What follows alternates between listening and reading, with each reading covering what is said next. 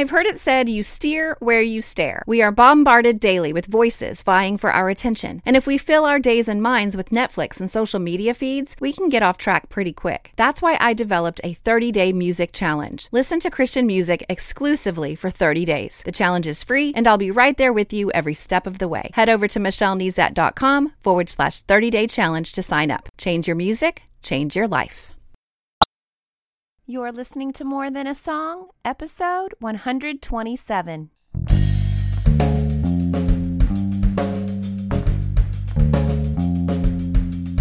Hello, and welcome to this episode of More Than a Song. My name is Michelle Nezat, and this is the podcast dedicated to helping you discover the truth of Scripture hidden in today's popular Christian music.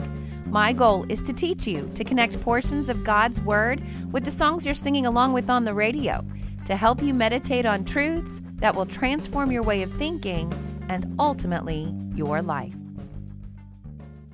One of the privileges I have is to hear some of your stories. I really mean it when I ask you to reach out to me. You can email me directly, michelle at michellenezat.com. It's an honor to pray for your needs. I it's an honor to shed a few tears with you as I seek to bear your burdens and so fulfill the law of Christ and, and lift you up in prayer. Uh, my heart breaks with yours as you struggle with unkind words spoken over you, unkind acts performed against you, your shame and your brokenness. I hope you're encouraged to know that nothing you have done and nothing that has ever been done to you is just too awful to be cleansed by your Heavenly Father. In fact, that's the message of the song Clean by Natalie Grant. We're going to use that to jump into scripture today. But first, let's listen. There's nothing too dirty that you can't make worthy. You wash me in mercy.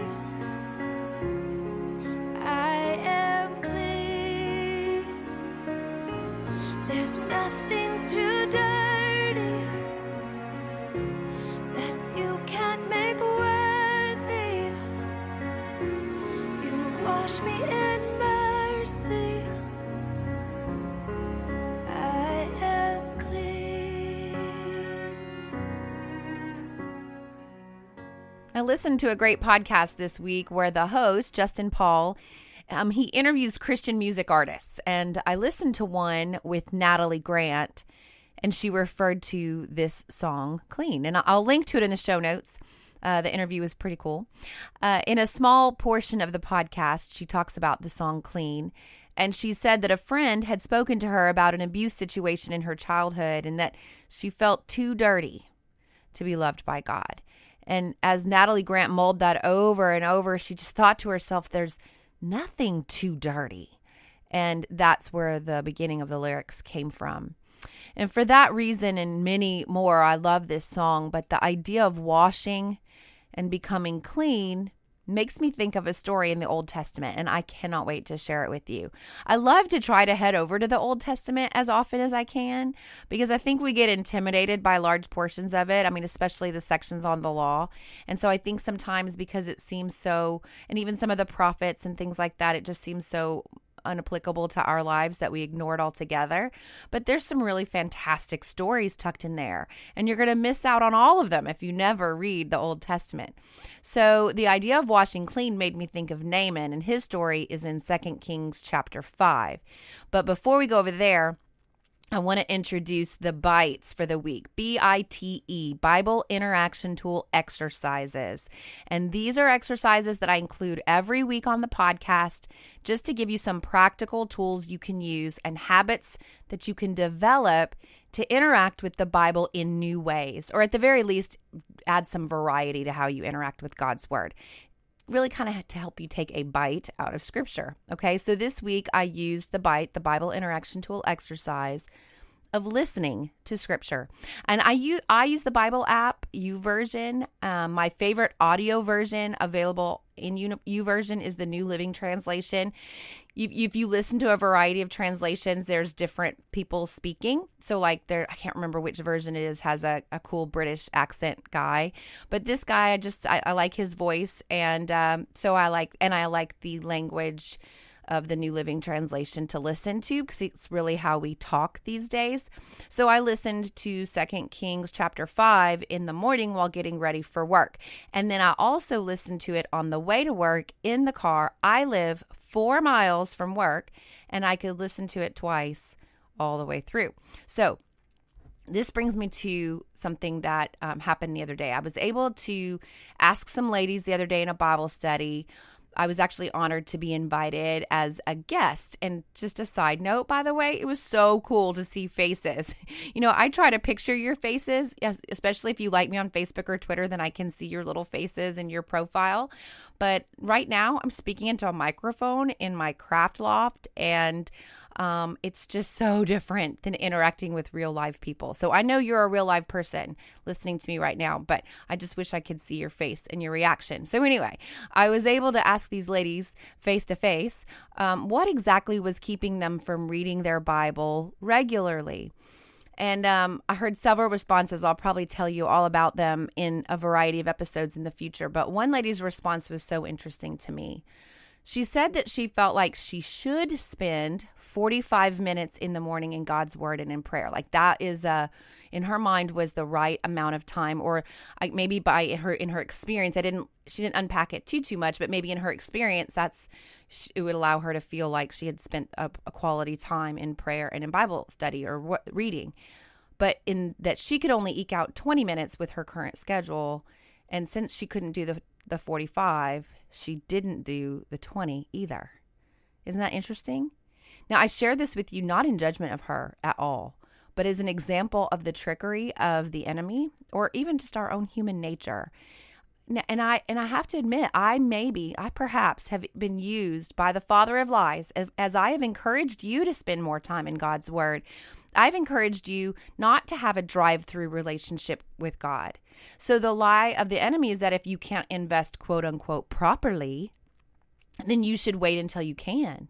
Like if you can't get it right, then don't just play at it. And so whereas I'm trying to encourage you, um, maybe the enemy use it to uses it to rob you of the 20 minutes that you would spend. So he robs you of the one day that you will get it right. So instead of like, I can't do it every day, so I don't do it at all. I mean, to be honest, this happens to me with food. This is not a, this is a, a normal. So I, like I said, I mean, some, sometimes I think it's the enemy that can do it. It's also our human nature. But um, it's like I'll say, well, I blew it today, so I'll really blow it. You know, I'll try harder tomorrow. Or I ate too many chips at the Mexican restaurant, so I might as well have the loaded, cheesy whatever for dinner and throw in dessert after and let's go ahead have a latte too since I really blew it. And so I think that we do that sometimes we allow our mind to say, well, since I can't get it right, I'm not going to do it at all. Or if I can't do it every day, then I'm not going to do it one day. But what if we said, I've got five minutes? You know, I'm going to listen to this story while I drive into work this morning. I'm I'm going to I'm going to set my scripture to play as I'm getting ready for work. I'm going to I'm gonna, I've got 5 minutes. And then I'm going to ask God to bring it to my mind as I work throughout the day. And then I'm, I'm going to ponder the characters in the story. I'm going to think about about what was going on there. I'm going to try to picture it in my mind. And, and then I'm going to meditate on, on any truths that might jump out at me. I'm going to think about that. And now I find I've probably spent more than 20 minutes of heart time, even though I didn't necessarily spend it at a desk with a pen in hand, you know, in my nice cup of coffee and my journal. I mean, that's my ideal. And I'm sure you have your ideal, just like this lady had her ideal. But what if, what if we just take the sum and see if God might multiply it? So the first bite is listening to scripture. In this case, the um, just one chapter from Second Kings. Okay, so that's that's what I would encourage you to do this week. And the next bite is a companion to the first. So the companion bite, Bible interaction tool exercise, is repetition. Listening to a story on repeat is actually harder than it sounds because we think in story every day. Our brain says, Oh, yeah, I know this story. Like if you've ever read a book that has scripture in it that you're real familiar with, you tend to kind of skip over the scripture because, like, oh, yeah, I know what that says. And so our brain wants to skip over it and get some new information. But repetition is key to get that story in your mind so that you can meditate.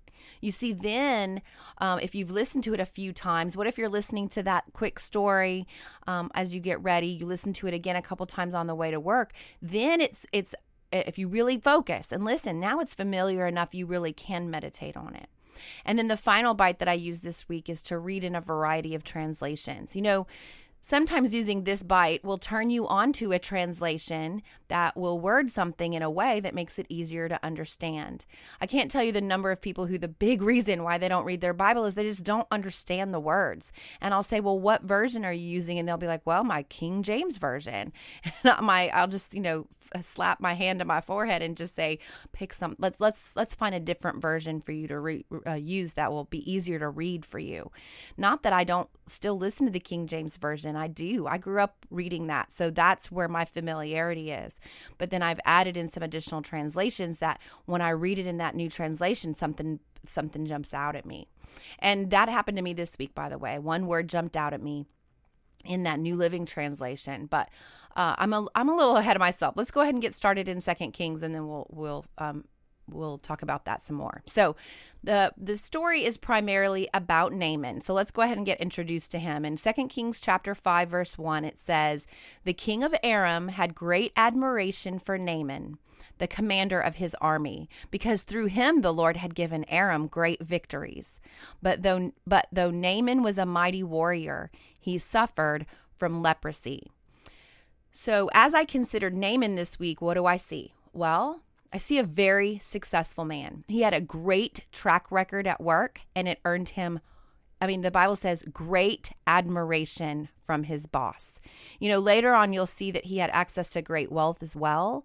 And if you looked at this guy today, you'd say that guy has everything. He's living the dream. You know, you, you're the you buy his book and and you get his business strategies. You listen to his podcast or you listen to podcasts where folks are interviewing him. You know, you're going to watch him on the morning news. You read articles about him in all the best publications. You recognize him on the street because he's so close to the king. He's famous, right? All but one thing Naaman had a problem that made him unclean. Naaman had leprosy. Now, leprosy is an infectious skin disease and it causes lesions on the outside of the skin and nerve damage. And so it'll actually kill the nerves so that you don't even know, you can't feel pain, um, which is obviously very dangerous. So, despite his great success and despite the admiration from important and influential people, despite his wealth and his might in other areas, Naaman was afflicted. And the interesting thing about Naaman's affliction is that it's visible. And sometimes our affliction is visible and known to the world, but sometimes our affliction is hidden deep inside. It's unseen and sometimes unnoticed by others. You know, on a black and white spiritual level, we are all afflicted with a sin nature from birth. The only thing that can cleanse us is accepting the salvation offered through the blood of Christ shed for us. Often our sin nature is hidden and unseen because we're just good people, right? You've met people who are just so good and kind and display honorable characteristics, but sometimes our sin nature is obvious and speaks loudly in the manner of our lives. In either way, we're afflicted and we need cleansing. And Naaman's was that kind of affliction. You know, he did not recognize God as the one true God, he just knew he was afflicted. And as I said at the top of the episode, um, I, know some of your afflictions. You've told me some. Some of you have told me some of your afflictions. And but God knows all of your afflictions, whether you've told me or anyone. He sees you. And perhaps your ultimate affliction is repenting of your sin and being cleansed through salvation. I pray you do that. But perhaps you're a believer and you still suffer. You know, this is where I am. I um I struggle with periods of depression. I do not suffer as significantly as others. Uh, as I speak to you today, I can feel small waves of it crashing upon my soul. I am afflicted. What's crazy is that I'm coming off of an amazing week. Uh, I can totally see myself in Naaman. I have a new boss. I presented him with some marketing materials that he was really excited about. And then I got excited because I pleased him. And I was excited and I praised God for giving me understanding and the experiences to be able to produce exactly what he was looking for. It was great. And then unwanted and undetectable to others, these waves of sorrow just rise and fall in my spirit for no reason. I am afflicted. Now, mine isn't a visible skin disease, but it's an affliction nonetheless. And so I just say all of that to encourage you that um, although sometimes your affliction is visible and known to others, sometimes it's not. And so let's keep reading so we can learn from what Naaman's experiences are. So it says, At this time, Aramean raiders had invaded the land of Israel, and among their captives was a young girl who had been given to Naaman's wife as a maid. One day the girl said to her mistress, I wish my master would go see the prophet in Samaria. He would heal him of his leprosy. Now, I could probably create a whole podcast just about this servant girl, but we're focusing on Naaman today. But suffice it to, stay, to say that there was a person in Naaman's life that was pointing him to God. And she had influence in the house. Obviously, she was able to share her thoughts with Naaman's wife. She was able to share a solution to the affliction. Now, at this point, Naaman could have completely ignored his wife. Now, I say his wife and not this girl because the girl did not tell Naaman herself. The girl told her mistress. And just because the girl did not have direct contact with Naaman, it did not diminish her compassion on him, and it didn't keep her from doing what she could do. And the wife told Naaman about the prophet, and the idea intrigued Naaman enough to discuss it with his trusted mentor and boss, the king. And here's where we continue to read. So Naaman told the king of what the young girl from Israel had said. Go and visit the prophet, the king of Aram told, Aram told him. I will send a letter of introduction for you to take to the king of Israel. So Naaman started out carrying his gift 750 pounds of silver, 150 pounds of gold, and 10 sets of clothing. The letter to the king of Israel said, With this letter I present my servant Naaman. I want you to heal him of his leprosy. Now, that is a good mentor, right? He didn't let these cultural differences keep Naaman from trying to find a solution to his affliction. You know, they raided Israel. These weren't these were not friends. These were enemies. And but he obviously cared about Naaman. He didn't say, "Oh my goodness, they are an enemy. You cannot go over there." You know, but he cared about Naaman, and Naaman's wife obviously cared about him. Even the servant girl obviously cared about him. This was a man who was loved, but he was afflicted and you may you may be fully loved and still be afflicted. But if you're like Naaman, those who love you most want you to be free from your affliction, and God is the one who offers that freedom. God is the one who offers cleansing. Take a moment, however, and observe the steps taken. The king says, Go and visit the prophet, but he sends Naaman to the king of Israel instead. You know, this was probably protocol, king to king, but the advice given wasn't to go see the king, it was to go see the prophet. She didn't say Naaman should visit the king. She said he should visit the prophet. And so, how often do we get godly counsel and then filter it through our own habits and our own protocols? How often do we read something in scripture and think, well, that's not what I've been doing, and skim through it and think, surely that couldn't apply to me? Or, or take the premise or the idea and go and try to do it our own way. If we keep reading, it says, When the king of Israel read the letter, he tore his clothes in dismay and said, This man sends me a leper to heal. Am I God that I can give life and take it away? I can see that he's just trying to pick a fight with me. But when Elisha, the man of God, heard that the king of Israel had torn his clothes in dismay, he sent this message to him Why are you so upset? Send Naaman to me, and he will learn that there is a true prophet here in Israel. So here we see the king freaking out and thinking the king of Aram's trying to pick a fight. Distress of others is caused because they chose, Naaman and the king, to involve people in the process that were never meant to be involved. How often do I involve my friends and others before going to the source? God is my source. God often uses others to help us in our affliction, but sometimes we involve them unnecessarily, and it can cause unintended distress and damage. But let's keep reading. So Naaman went with his horses and chariots and waited at the door of Elisha's house. But Elisha sent a messenger out to him with this message Go and wash yourself seven times in the Jordan River. Then your skin will be restored and you will be healed of your leprosy. So now, finally, Naaman's where he's supposed to be to receive help for, for his affliction. And finally, he gets the answer he's seeking. And so he goes off and rejoices, right? Wrong. Let's keep reading. So, but Naaman became angry and stalked away. I thought he would certainly come out to meet me, he said. I expected him to wave his hand over the leprosy and call on the name of the Lord his God and heal me. Aren't the rivers of Damascus, the Abana, and the Pharpar better than any of the rivers of Israel? Why shouldn't I wash in them and be healed? So Naaman turned away, uh, turned and went away in a rage.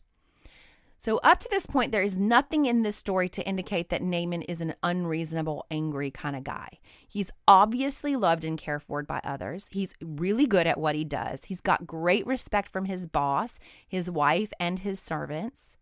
But when he doesn't hear the answer he expects, he gets mad and walks away.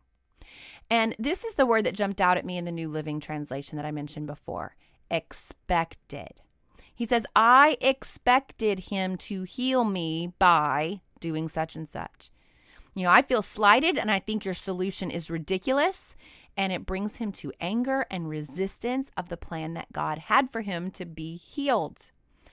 You see, God wants Naaman to be cleansed of his affliction. If God didn't care about Naaman, he wouldn't have made a way for him to get to the prophet in the first place. He wouldn't have given the prophet a solution to give to him. But he did, and Naaman is rejecting it. I, I do that. I reject getting enough rest and eating right, which adds to my vulnerability to depression. Instead of uh, invi- involving others, I tend to hide what's happening. I, I slip into times of avoiding God's word. Yes, I do. I do. The very thing that I need to pull me out of that place, I get mad at the process and think there's a better river to wash in. And I figure there's a better way. But let's keep reading. His officers tried to reason with him and said, Sir, if the prophet had told you to do something very difficult, wouldn't you have done it? So you should certainly obey him when he simply says, Go and wash and be cured.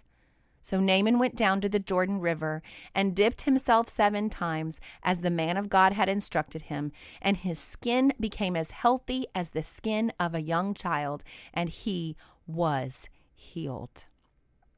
Here are more people that love Naaman and are trying to talk to him and get through to him. Do you have more than one sector of people in your life trying to tell you something? Perhaps they're pointing out your affliction. Maybe maybe it's a hidden sin that they know you can repent of and be cleansed of. Perhaps they see your affliction, and though it's not related to sin necessarily, you can still receive healing from the one true God. So, these servants, the text says, officers, these are men who worked for Naaman. They reason with him. Because when he was thrown a curveball, when he was given an answer that was not what he expected, he rejected it. But they reasoned with him and they said, This is really a simple thing to obey.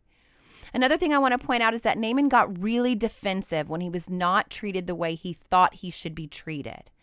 I've done this.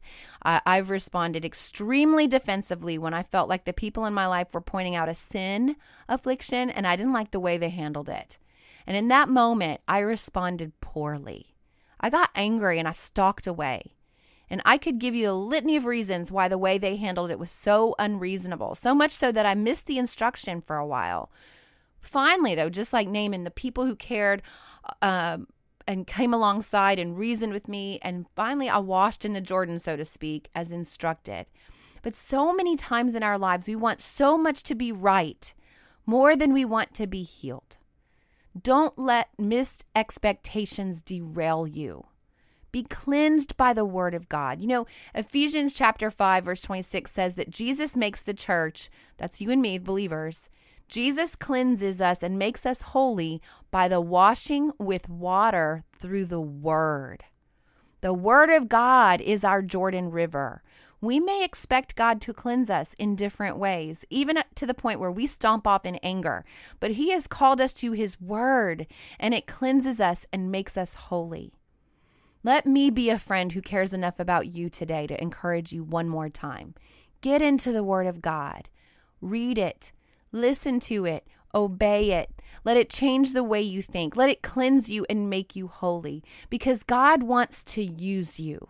You know, last week we talked about the refining process. He wants to refine you like silver so that he can create a vessel of use. So, what's next? I encourage you at the least to read this story for yourself in 2 Kings chapter 5, just 14 verses, 1 through 14. While you're there, you might as well keep reading and see what happens next because Naaman's story doesn't just end where we ended today. And then make repetition your friend. Listen to this story. Use a free audio version of the Bible found online or through an app. And try reading this story in a variety of translations. Perhaps something will jump out at you that never has before think about this story. Think about the characters. Consider where you see yourself. You know, ask yourself, what can I learn from this story? And then while you're in God's Word this week, let me know how you're doing. Email me, Michelle at MichelleNezat.com. You can hop on Twitter and Facebook and let's talk about what you're learning. Now, before I tell you what song will be featured next week, I want to shout out to Penny from Nebraska. Aisa from Norway, I hope I said that right, Terry from California, Phyllis from Minnesota, Debbie from somewhere in the US, Michael from New Hampshire, Pam from Arkansas, Tumpak from Indonesia, Cheryl from Ontario, Canada, Barbie from California, Diane from somewhere in the US, Dina from Oklahoma, Hannah from South Dakota, and Sharon from Maryland. These are all my newest subscribers to my website. Welcome. Now, the benefit of subscribing is that I will email you once a week. In that email, you will get a weekly memory verse resource to display on your smartphone, tablet, desktop, or you can print it out. You'll get an email recap of the week's episode, and you'll get instant access to any of the extra resources that I create for my episodes from time to time. All of that is just my way of saying thank you for listening. So head over to michellenezat.com to subscribe today. And then don't miss an episode of my podcast. You can subscribe in iTunes or Stitcher Radio if you're on Android user. And while you're there, please leave me a written review and a star rating. This not only encourages me, but also helps me stay visible to new listeners and gives me some credibility. And as always, if you take the time to review my podcast, I will take the time to personally thank you right here on the podcast. Just like Speaking Honestly, who recently reviewed the podcast and said, I can honestly say if you listen, it will help you grow or simply remind you of things you may have forgotten. I highly recommend it. Thank you so much, Speaking Honestly. I really appreciate it. Well, that's it for this episode of More Than a Song. Next week, I will use the song Eye of the Storm by Ryan Stevenson featuring GabeReal. This was a request from listener Eric, and I love to get requests from my listeners. Pretty much the only filter I use is the song needs to be currently playing on the radio. So feel free to reach out with your favorite, and I'll try to use it in the podcast. If you liked this episode, however, would you mind sharing it with others? I've made it really easy. With just one click, you can share via Facebook, Twitter, or email. Just head over to michellenezat.com forward slash 127. And then while you're there, I'd love to hear from you. Click on comment to join the conversation. Until next time, take time to meditate on God's Word and consider His ways.